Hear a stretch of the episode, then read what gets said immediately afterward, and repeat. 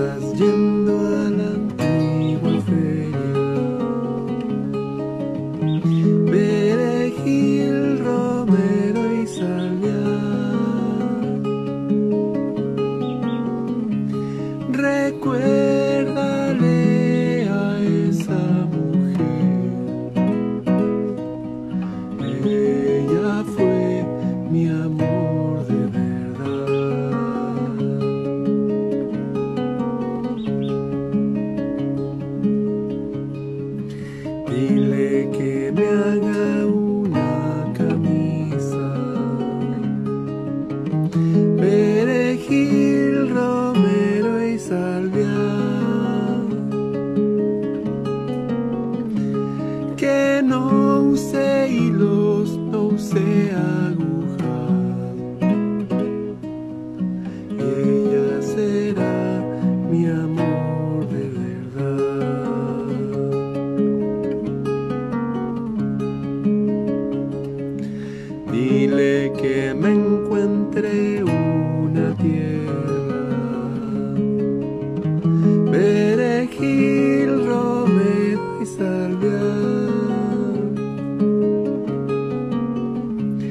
Entre el agua salada y la orilla del mar,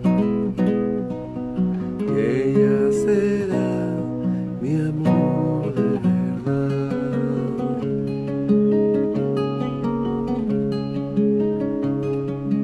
Que lo ate todo a una alforja, perejil, romero y salvia.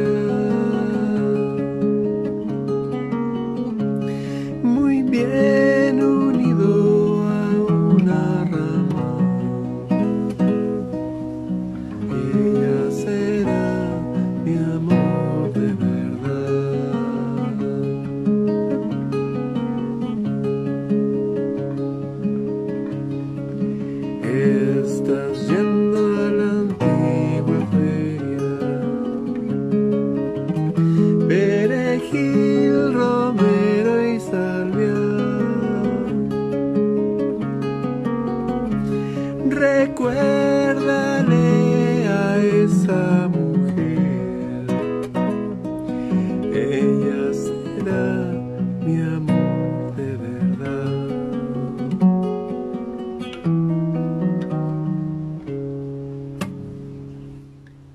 Hola, ¿cómo están? Buenas tardes. Estamos casi con el sol arriba. Hoy día me escribieron unos pequeñitos desde Colombia, unos chiquititos, hermanos gemelos. Así que me decían que, oye, pero y los cuentos del genio. Así que aquí tengo las 1001 noches de nuevo. Yo lo había dejado hasta ahí nomás, pero oye, que el cuento. Dije, sí.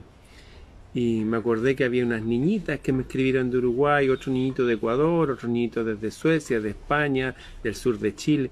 Y me empecé a acordar de todos los niñitos y las niñitas en estos últimos años, especialmente estos 3 años de oscuridad que pasamos. Y para todos ellos, para todos los pequeñitos que me han escrito, y para sus padres, madres, sus abuelos, abuelas, sus tíos, sus amiguitos, para todos, hoy día que es 18 de enero, hoy día es el cumpleaños de mi madre. La alcanzamos a celebrar hasta el cumpleaños número 88. 88. Un buen número ese. Este año cumpliría 92. Justo hoy día. Estoy seguro se lo estaríamos celebrando en el restaurante de la esquina. Después en la tarde hubiera sido una invitación a todas sus exalumnas. Ella fue profesora de varias generaciones. Para que se reunieran con ella y qué sé yo. Recuerdo cuando se reunían sus alumnas con ella, que muchas también eran profesoras, directoras de colegio, qué sé yo. Muchas mujeres ya, ya tenían nietos ya. Pero cuando llegaban a mi casa y tenía a mi madre sentada en un sillón, como en un trono, como con una reina, con sus collares y qué sé yo, estas mujeres adultas, al entrar por el umbral de mi casa que tiene marcada la runa Dagás. Cuando entraban por ahí, estas mujeres mayores, adultas, se transformaban en niñas, literalmente, y se ponían alrededor de la profesora así, y mi mamá les hablaba, bla, bla, bla, y ellos estaban, oh, ja, ja, ja, y qué sé yo. Y estaban así una tarde que se devolvían atrás en el tiempo, 30, 40, 50 años en el pasado. Y yo por mientras les traía champaña, cosas para comer, una torta de una pastelería alemana, qué sé yo. Había un poder ahí en juntarse quienes hablaban el mismo idioma, quienes habían estado el mismo tramo de vida acompañándose. Así que en honor a eso, a esos cumpleaños, a esa gente y a todos estos niñitos que me escriben y sus papás y sus mamás y etcétera, etcétera, estuve durante mucho tiempo con una cámara de video haciendo un curso de ajedrez para enseñarle a la gente desde cero, a modo también de homenaje al rey mago a quien servimos en el pasado, Alfonso X, hace ya, no sé, 800 años, poco más, que él dijo que era necesario que todos en el reino jugaran ajedrez, o backgammon, o dominó, pero que jugaran a algo. El dominó es más fácil, se los dejo a ustedes. Hice un curso de ajedrez y se los regalo a todos.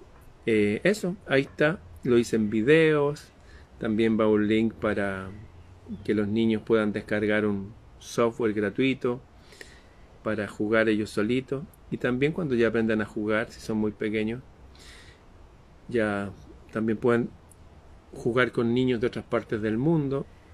Y va también el link directo para un club de ajedrez que se llama chess.com, así que se los regalo.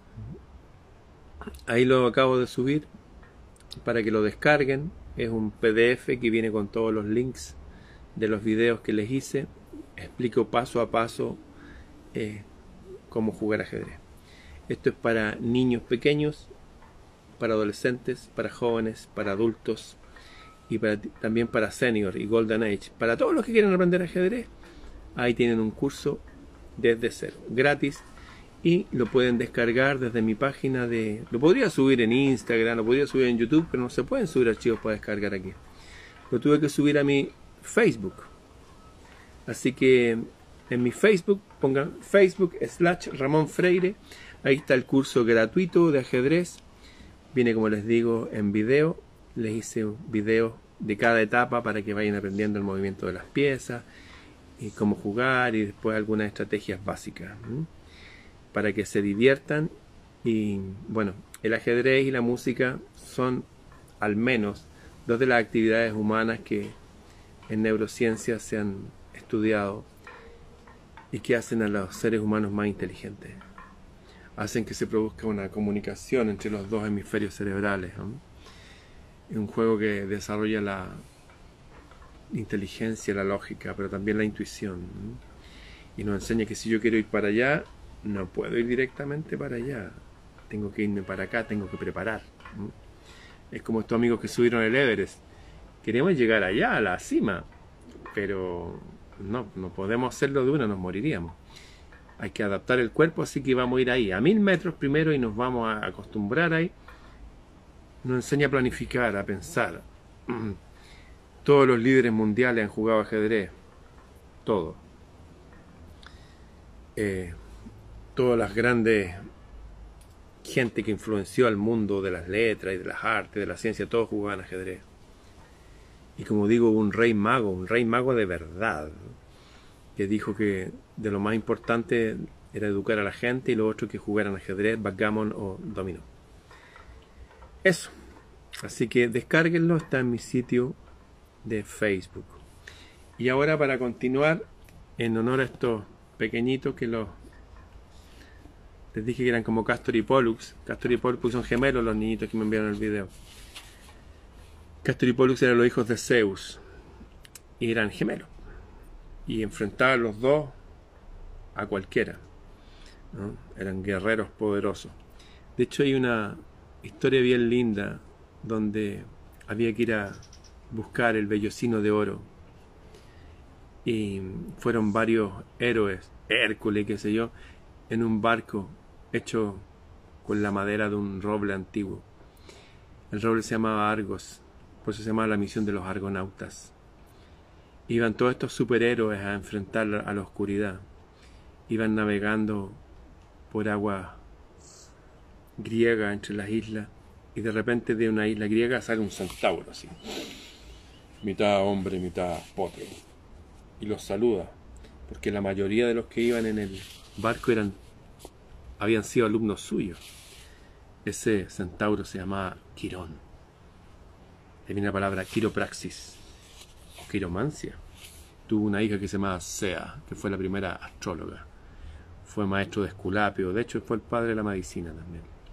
Bien, en uno de estos pequeñitos que están muy entusiasmados con aprender y con mirar la vida como pequeños hombrecitos. Y para todos los niñitos y niñitas que me están escuchando desde muy pequeñitos hasta muy grandecitos. Noche número 10. La noche siguiente, Dunyazad, como ustedes saben, Dunyazad es la hermana de Scheherazada o Scheherazade. Cuando fue la hora, le dijo: hermana mía, si no duermes, prosigue el cuento. El sultán, recuerdo que Chariar era el sultán, el rey de Tartaria. Están aquí, todo esto ocurre en un palacio en Samarcanda. El sultán se mostró ansioso y Scheherazada prosiguió: oyendo hablar así el espíritu, les recuerdo que un pescador que no pescaba nada, que un bototo, finalmente sacó una botella vieja de metálica que tenía un sello. Dicen que tenía el sello de Sulayman, también conocido como Salomón. Rompió el sello y salió una nube, finalmente salió un genio. Y aquí en este libro antiguo, ahí está el dibujo del genio, por si alguien lo quiere dibujar también. Bueno. El sultán se mostró ansioso y le dijo a Scheherazada: continúa con la historia. Y le dice: oh espíritu soberbio, ¿qué estás diciendo de nuestro señor Salomón, el profeta de Dios, que murió hace 1800 y tantos años, cuando nosotros vivíamos en una época muy posterior? ¿Qué es lo que ha sucedido? ¿Cómo te introdujiste en esa botella? ¿Cómo llegaste a estar en esa botella? Y el genio le dice: cuidado, le dice, háblame más cortésmente, yo no soy como tú. ¿Se han fijado eso que nos pasa a veces? Que hay gente que se acerca y nos saluda con cierta familiaridad que es grata a veces, muy grata a veces, pero hay otra cierta familiaridad grosera, como que, hey, ¿qué te pasa? ¿Mm? Eso fue la actitud del genio, le dijo. Háblame más cortésmente. Eres muy osado tratándome de la forma en que me trata. Cuando uno se enfrenta a algo, lo mejor es ser prudente igual. Si hay lugar para la amistad y la camaradería, maravilloso, pero hay que ser prudente, sobre todo con estos personajes. Háblame más cortésmente, eres muy osado. Bueno, contestó el pescador, ¿seré cortés llamándote búho de la felicidad? Era medio bromista el pescador. Le dijo: te digo que me hables más cortésmente antes de matarte. ¿Se ha fijado que a veces hay gente bromista que pueden ser simpáticos en algún momento? Pero en otro momento es nefasto ser así. Este es uno de esos momentos. A propósito, una de las enseñanzas más grandes que nos dejan todos los tipos de cuentos es la ética. Está la estética, que es la belleza externa de las cosas, pero la ética es la belleza del alma. Y estos cuentos nos ayudan a eso. Nos enseñan a comportarnos. Es como una guía de comportamiento también. Te digo que me hables más cortésmente antes de matarte. ¿Por qué quieres matarme después de haberte devuelto la libertad? ¿Has olvidado ya este favor que te hice? Igual era atrevido el pescador. No lo he olvidado, pero ello no impedirá que te mate como un gusano. Y solo un favor, un deseo puedo concederte. ¿Cuál? ¿Qué deseo me concedes? Te concedo el deseo de dejar a tu elección la clase de muerte que he de darte. No era un genio como esto. Ay, dame, pide tres deseos. No. Puedes elegir cómo vas a morir nomás. ¿Qué hubiera pedido usted? Yo le he dicho, ¿puedo elegir? Ya, quiero morir de bien viejo.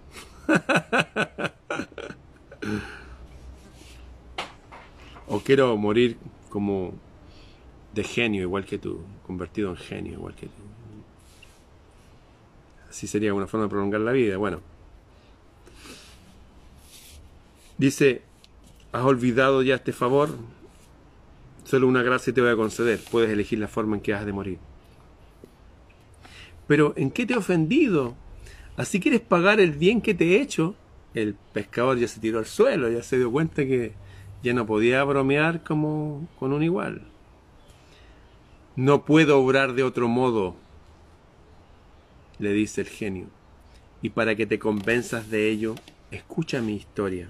Ahora el genio, el otro cuento, las personas le contaban una historia a un genio. ¿Mm? El de los dos perros, el de la gacela, el de la vaca, bueno. Y en este caso es el genio el que le va a contar su historia a un humano, más interesante. Le dice, no puedo obrar de otra forma, le dice el genio, y para que te convenzas de ello, escucha mi historia que te voy a contar. Has de saber que figuré entre los genios indóciles y rebeldes que se opusieron a la voluntad de Dios. Ah, aquí me voy a detener. Les cuento que estos libros no son libros de cuentos nomás. Para los que han estudiado religiones comparadas, yo tuve una maestra de religiones comparadas, Rina Salvatierra, se lo he contado mil veces, de Argentina. Este libro sería un libro prediluviano y habla de hechos antes del diluvio. ¿Qué hechos sabemos de antes del diluvio? Bueno, entre otra cosa, que la tierra se había pervertido, se llamaba Sodoma y Gomorra, pues los hombres ya habían, en un número ya demasiado grande, habían perdido el gusto por las mujeres y las mujeres por los hombres, y eso fue considerado, según los libros, usted cada uno piense lo que quiera, como parte de los delitos que habrían cometido la humanidad, entre otras cosas más. Pero también se habla, antes del diluvio, que hubo una guerra de ángeles. Ángeles. Genios, ángeles, gentes con poder que no eran humanos. Y algunos se opusieron a Dios, a la divinidad. Y otros no. Y los que se opusieron perdieron. Y los arrojaron aquí. ¿Han escuchado su historia? Bien, dice, has de saber que yo soy uno de los que figuré entre los genios indóciles y rebeldes que se opusieron a la voluntad de Dios. Todos los demás genios reconocieron a Salomón, profeta de Dios, y se sometieron a él. Aquí me voy a detener de nuevo. Existe Salomón, pero es como el mago Merlín, que para algunos es un personaje, y para otros es una orden de magos que se llamaban Merlines. De hecho no se llamaban Merlines, se llamaban Meridines. Pero los britanos, los galos, cuando llegaron, los viejos dijeron, Meridines suena como mierda en francés, así que Merlín mejor. Y eran una orden de personas. Es como el obispo de Canterbury. El obispo de Canterbury casó a la reina de Escocia, allá por el año, no sé, 800. Y también casó a Diana de Gales. ¿Cómo? ¿El tipo vivió 1200 años? No, obispo de Canterbury es un título. En este caso muchos hablan también que Salomón sería un título. ¿Mm? Y que también guarda relación con Sulayman. Los Sulayman serían reyes magos. Y se dice en el Corán, en el capítulo 27 del Corán, que se llama de las hormigas, que Salomón tenía un ejército de hombres un ejército de pájaros como los que están ahí ahora comiendo. Les dejo migas de pan yo a los pájaros. De pájaros y de genios. De genios. Genios, lo dice el Corán. Y que, de hecho, esos genios le ayudaban a ser más sabio y a construir palacios. De hecho, hay una historia que dice que estaba el rey Sulayman o Salomón pasando revista a sus tropas. Tenía como una reunión con su ejército. Está el ejército de los hombres, ya, tanto el ejército de los genios, de esto, bien, y el ejército de los pájaros. Y dice que falta un pájaro aquí, dijo. Falta la abubilla, un tipo de pájaro. Dice que apenas se da cuenta de eso, llega el pájaro este, la abubilla, volando, y se le para así, y le empieza a hablar, y dice: discúlpame, rey, discúlpame, es que no pude llegar antes, porque lo que pasa es que te tengo una información muy importante, por eso me atrasé, le dice el pájaro. Y el pájaro ahí, pío, pío, pío, pío. Dice que Salomón entendía el lenguaje de los animales. Le dijo: ¿Qué es eso tan importante que me dices que tengo que saber? No, es que lo que pasa es que yo andaba en otro reino, más lejos, y hay una reina que los gobierna. ¿Qué? Hay una reina, una mujer los dirige. Una mujer dirigiendo un reino, sola. Sí. ¿Y cómo se llama esa mujer? Es la reina de los sabeos, la reina de Saba se llama. Dijo: me gustaría conocer a esa mujer. Y uno de los genios le dice: yo te la puedo traer. Y otro genio le dice: no. Un ifrit, un genio lleno de sabiduría, dice: yo te la voy a traer inmediatamente, y hasta con el trono de ella. Dice que envuelto en una nube de luz, ¡puf! Esto sale en el Corán. Aparece un trono y una mujer con aspecto de mujer muy bella y muy inteligente, una reina, una mujer súper noble. Y que ahí sorprendía, rodeado de este hombre y toda su corte, y estos genios y estos pájaros, en un palacio maravilloso, al parecer, por lo que va a venir del relato. Y Salomón le dice: ¿sabes quién soy yo? Le dice: tú tienes que ser el rey mago Sulayman. Sí, yo soy ese, dice. Y le da la mano y se la besa. Ven, reina, le dice. Y le ayuda a levantarse el trono, y ella perdió la compostura, porque estaba muy controlada, muy lady, muy dama, y se empieza a subir el vestido. Le dice: ¿qué te pasa? Es que creí que esta superficie era de agua, porque dice que ese palacio de Sulayman era un palacio de cristal. O sea, estas historias y estos personajes están referidos hasta en la Biblia, en el Corán y en otros libros. Por eso que insisto, y van a aparecer más personajes y más situaciones en que, oye, de verdad que esto, wow, ya está hablando de estos genios o ángeles caídos. Dice: has de saber que figuré entre los genios indóciles y rebeldes, que se opusieron a la voluntad de Dios. Todos los demás genios reconocieron a Sulayman, profeta de Dios, y se sometieron a él. Únicamente sacar otro genio y yo no quisimos incurrir en tal bajeza. Para ellos someterse a la voluntad de un hombre, por muy rey que fuera, una bajeza. Para vengarse de ello, aquel poderoso monarca, porque tenía poder y tenía a su cargo todos estos otros genios que también lo asesoraban, encargó a Asaf, hijo de Barajía, su primer ministro, que me tomara preso. Y Asaf es hasta el día de hoy un apellido árabe, que vienen de la casa de Asaf. Bueno, cumpliendo aquella orden, me prendió y me llevó ante Salomón o Sulayman, el cual me mandó que cambiase de vida, que reconociese su poder y que acatase sus mandatos. Yo me resistí altivamente a obedecerle, prefiriendo exponerme a su resentimiento que a prestarle el juramento de fidelidad. Para ello, la palabra empeñada vale. No hay una notaría de genios ni de ángeles. Hablar ya es un compromiso.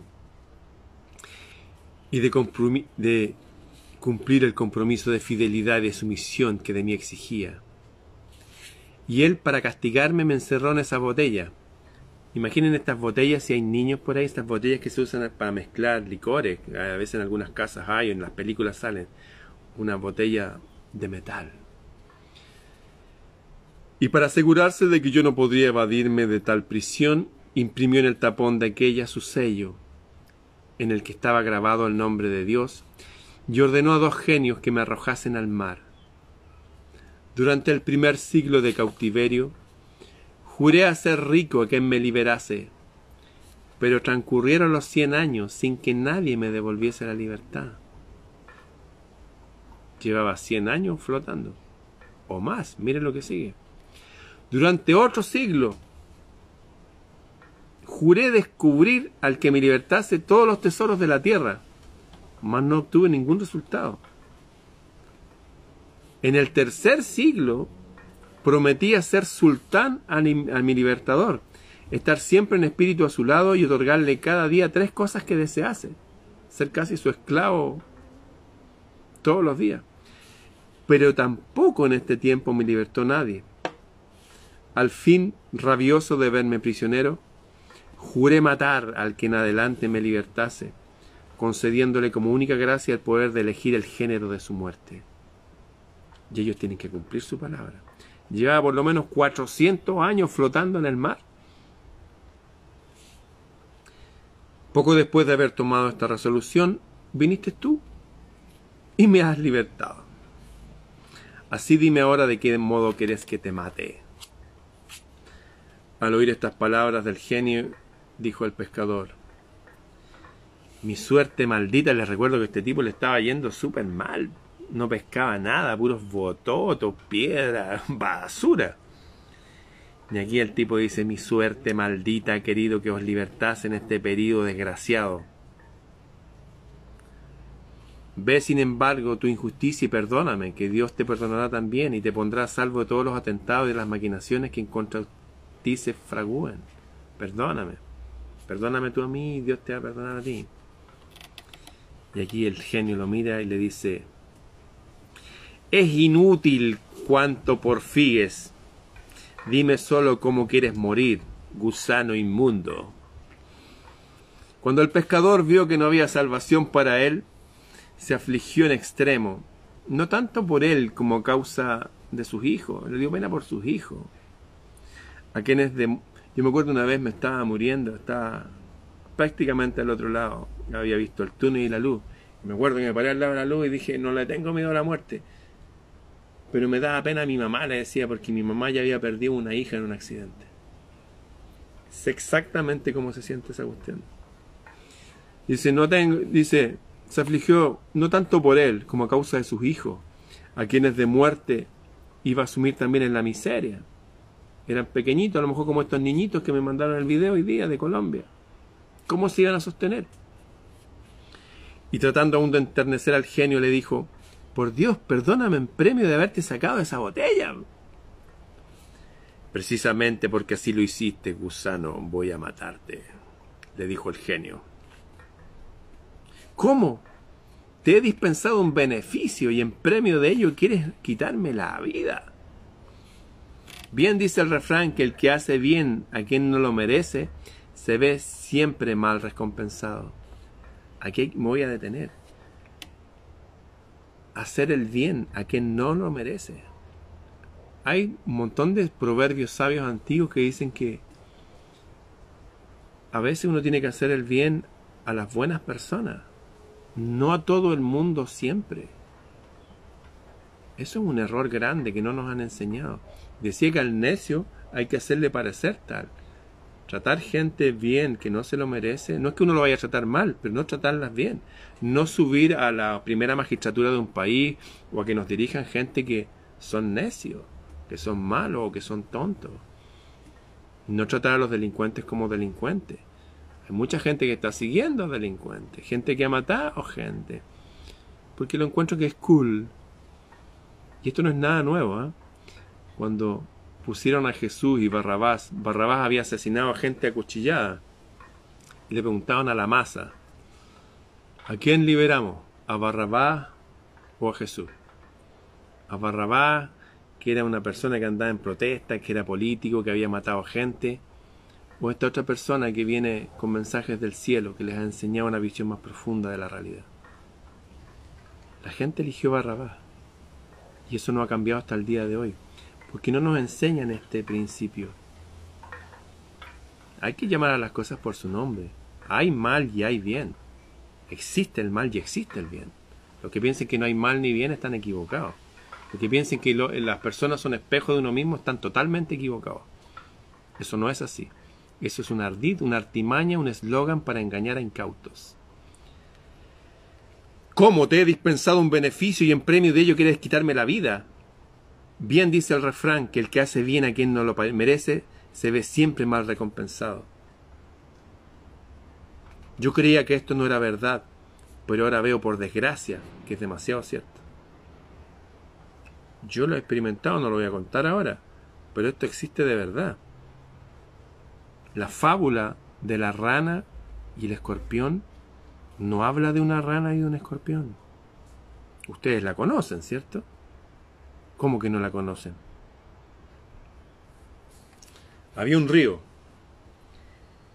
Y al lado de acá del río había una rana feliz, tiraba la lengua, cazaba moscas, bichos, estaba feliz, estaba gordita y todavía estaba lleno de flores. Y al otro lado del río habían puras piedras. Y al lado de las puras piedras había un escorpión. Y el escorpión dice, ¡ranita, ranita! Y la rana dice, ¿qué? Ranita, por favor, ayúdame. ¿Qué necesitas? Le dice. Por favor, ¿me puedes cruzar al lado de allá? No, porque tú eres un escorpión y si te cruzo me vas a clavar el aguijón y me voy a morir. No, dijo, eso son calumnias. Dijo, ¿cómo te voy a cruzar? ¿Cómo te voy a clavar mi aguijón? Moriríamos los dos. Tú con mi veneno y yo ahogado. Ranita, por favor, que sea, por favor, apiádate de mí, no. Y la rana sabía que era malo y que había clavado varias. Pero como que el tipo le dio unos argumentos lógicos y la rana le prestó oído mucho rato y fue donde el escorpión. Le dijo, súbete. Fue la rana y empezó a nadar así como nada la rana. Y cuando iban en la mitad del río, el escorpión le hace ¡pah! Y le inyecta todo el veneno. Y la rana le dice, pero ¿por qué hiciste eso? Ahora vamos a morir los dos. Lo hice porque es mi naturaleza, le dijo. Ojo con eso. No hay que prestarle oído a esa gente que quiere convencernos de algo que nuestra intuición, que es una inteligencia antigua que traemos, ya nos dijo. Cuidado ahí. Aquí lo mismo, dice, ya no perdamos tiempo, le dijo el genio. Todas tus razones no han de hacerme desistir de mi intento, así que escoge la muerte que prefieras ahora. Más como la necesidad aguza el ingenio, cuando uno tiene necesidades, uno se pone más creativo. De hecho, todos los inventos humanos han sido debido a las necesidades. Más como la necesidad aguza el ingenio, el pescador apeló a una estrategia.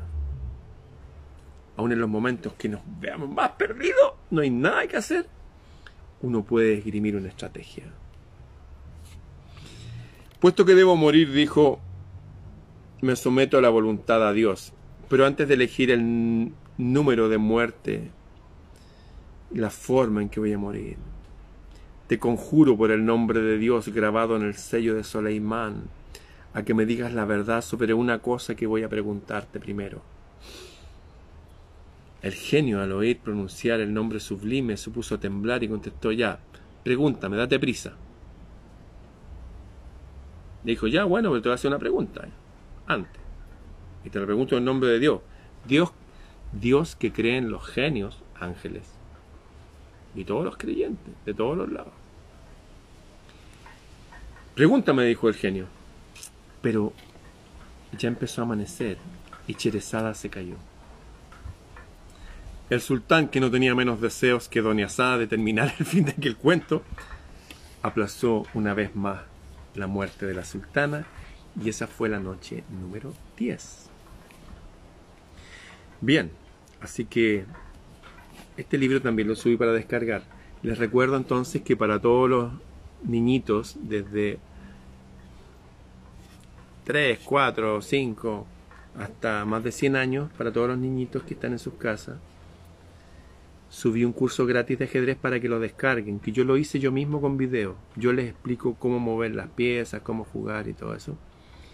Y va también un link de descarga para que los niños que tienen computadores puedan jugar ahí con un compañero virtual de su nivel.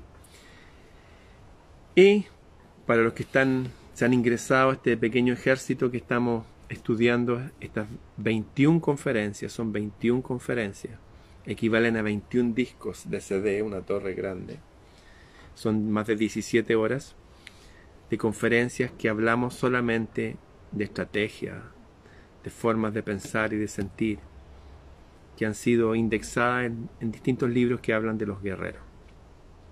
Los guerreros luminosos, ¿eh? El sendero de las guerreras y guerreros luminosos.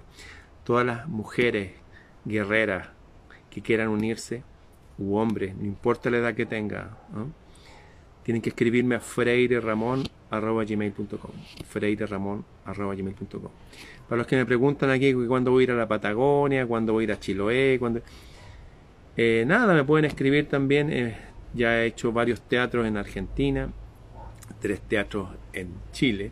Lo de Argentina ha sido 100% filosofía, hablar, y en Chile ha sido mezclado con música de la época de esta gente, ¿no? Hasta música de ahora.